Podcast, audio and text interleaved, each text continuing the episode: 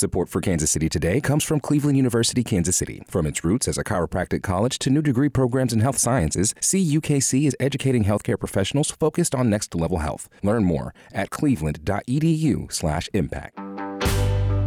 This is Kansas City Today. I'm Nomin Ujiyediin. Today is Tuesday, September 13th. Coming up, federal and state health officials unveiled the National 988 helpline earlier this year. It connects people in mental health distress to local crisis call centers, but the future of the service isn't guaranteed. It's been a fear of mine how we can make this a sustainable effort and keep this going long term.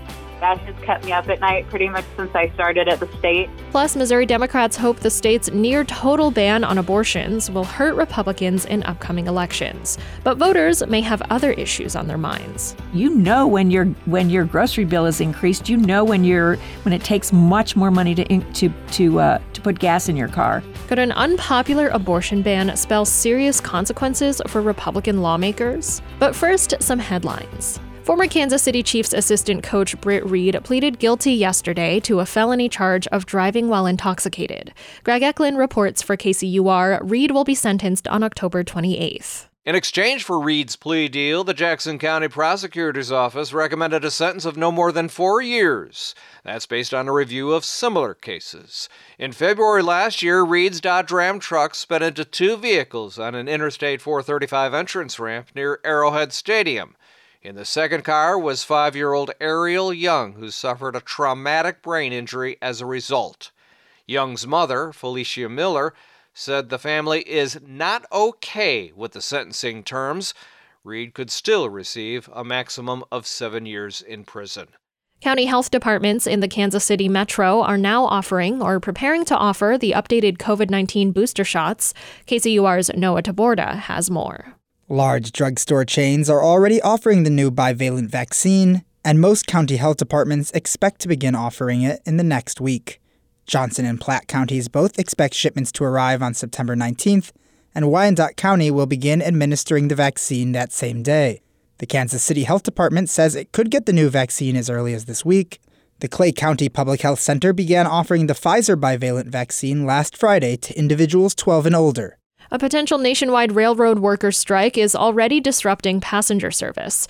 Amtrak has canceled today's usual route through Kansas and Missouri. David Condos of the Kansas News Service has more. Amtrak has canceled its Southwest Chief route that travels between Chicago and Los Angeles. That's because the company is concerned about a looming strike over freight rail employee pay and working conditions that could begin later this week. Amtrak uses freight companies' tracks to cross this region and wouldn't be able to run its trains if those companies' workers, such as dispatchers, go on strike. So Amtrak is choosing to cancel this and two other long-distance routes to avoid getting its trains and passengers stranded mid-trip. And this could be a preview of broader disruptions. If a strike happens, it's unclear how long it might last. For the Kansas News Service, I'm David Condos in Hayes. Some Missouri Democrats are optimistic the state's near-total ban on abortions could energize voters in statewide and legislative contests. But St. Louis Public Radio's Jason Rosenbaum reports opposition to the abortion ban may not translate into consequences for the GOP. Shortly after the United States Supreme Court struck down Roe v. Wade, abortion became illegal in Missouri except for medical emergencies. Planned Parenthood of the St. Louis region and Southwest Missouri's Bonyan Lee-Gilmore says that created a bleak situation for abortion rights supporters and set the stage for a long and difficult battle to reinstate those rights. You know, I think it's really important for all of our supporters and activists and those who have fought alongside us to know that the fight is just beginning, and this is going to be a marathon to rebuild access. There's some data that Lee Gilmore's sentiments may be correct. A new poll from St. Louis University and YouGov shows that 75% of respondents want exceptions to the state abortion ban for people who become pregnant due to rape or incest, which is not the case right now. And 48% want to pass an initiative that would scrap the state's abortion ban. Yet that same poll shows that GOP Attorney General Eric Schmidt is leading Democrat Trudy Bush Valentine by more than 10 percentage points. Schmidt strongly supported the state's abortion ban, while Bush Valentine is making her opposition to the measure a central part of her campaign. Stephen Rogers is an assistant professor of political science at St. Louis University who directs the SLU YouGov poll. He says it shows that Missouri voters are not necessarily drawn to vote for someone on a singular issue. It can be weighing on voters' decisions a little bit, but there can be other issues like the economy. Missourians do have a history of supporting progressive ballot items like Medicaid expansion and raising the minimum wage. But with some rare exceptions, support for those efforts have not always helped Democrats running for state and federal offices. Democratic State Senator Jill Shoup is furious about the state's abortion ban and thinks it will hurt Republicans in the 2nd Congressional District that takes in portions of the St. Louis metro area. But she also says there may be more pressing issues to voters. Increased costs are really problematic for a lot of people, and that's the first thing you know when your grocery bill is increased. You know when it takes much more money to put gas in your car. For the most part, Missouri Republicans like State Representative Travis Fitzwater are not that concerned that blowback over the new abortion ban will hurt them. I talked to one consultant yesterday who thought that it could probably raise turnout for Democrats a little bit in the fall, but I don't know that it's going to be enough to change many of these races. I think a lot of the, especially state Senate races, are, you know, there are not a lot of competitive ones. Others, like GOP State Senator Lincoln Huff of Springfield, noted that Republicans should not dismiss the impact of Roe's downfall.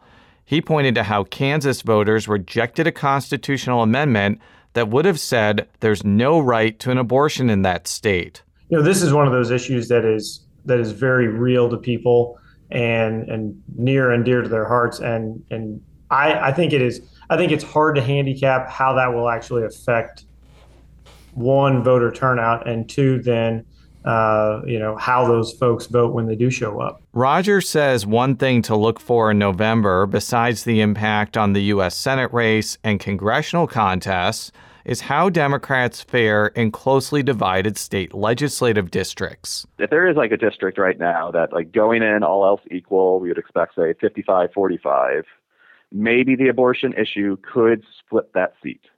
However, if the district is in the 60 or 70 range, there's going to have to be a lot of movement for that.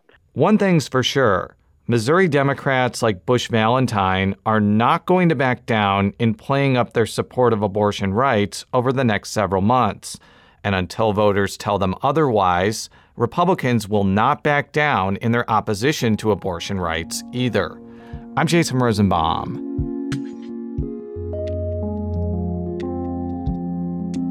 This summer, Missouri health officials debuted the 988 helpline for people in mental health crises. It's a 911 for mental health that connects to a statewide network of crisis workers.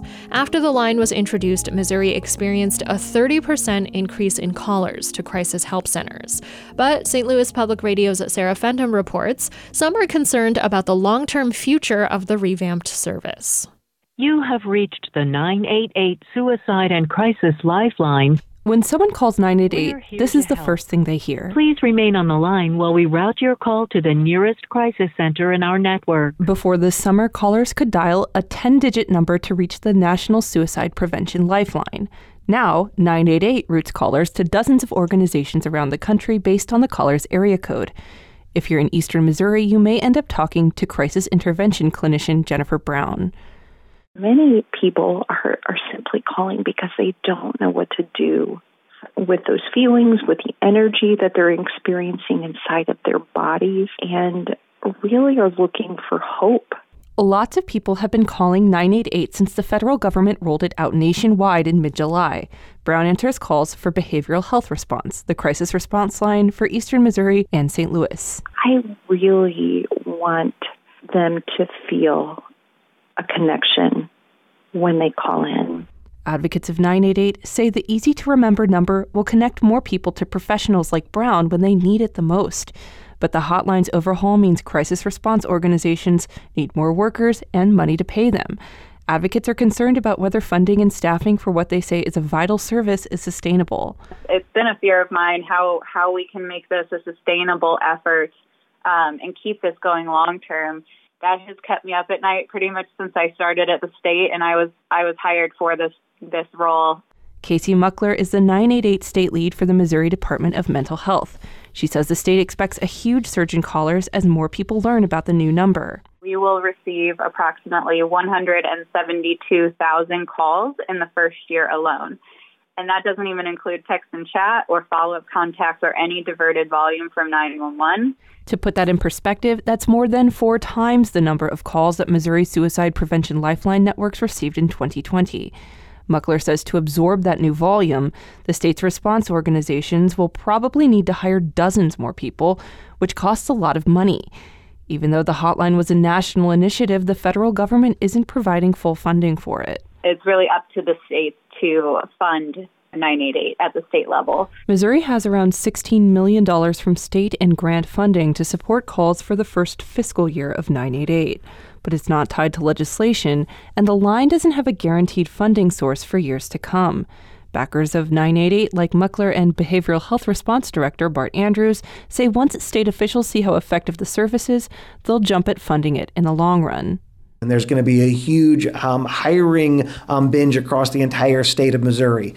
Missouri will be in excellent shape for 988 by end of October, early November in terms of capacity.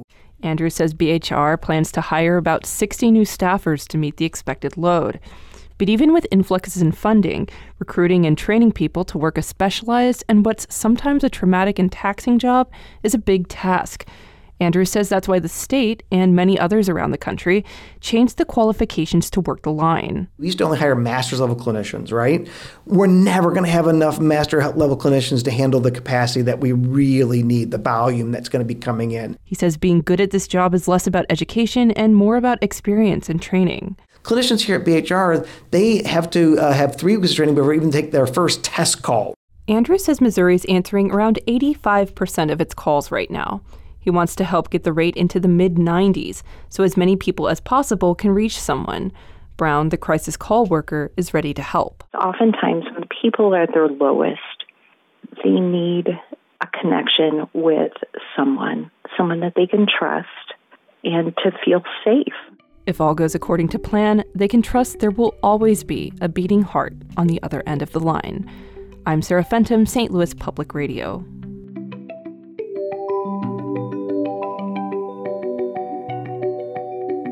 This is Kansas City Today. I'm Nomin Ujiyediin. This podcast is produced by Trevor Grandin, Byron Love, and KCUR Studios. It's edited by Lisa Rodriguez and Gabe Rosenberg.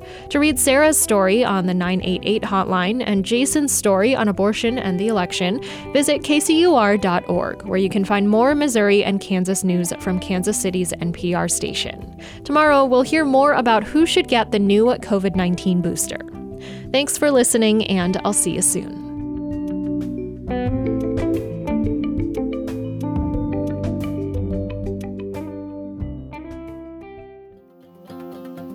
Hey, thanks for listening to Kansas City Today.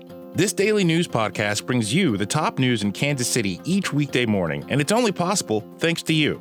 As a nonprofit news station, KCUR relies on individual donations to make this podcast. So we don't depend on advertisers, we depend on you.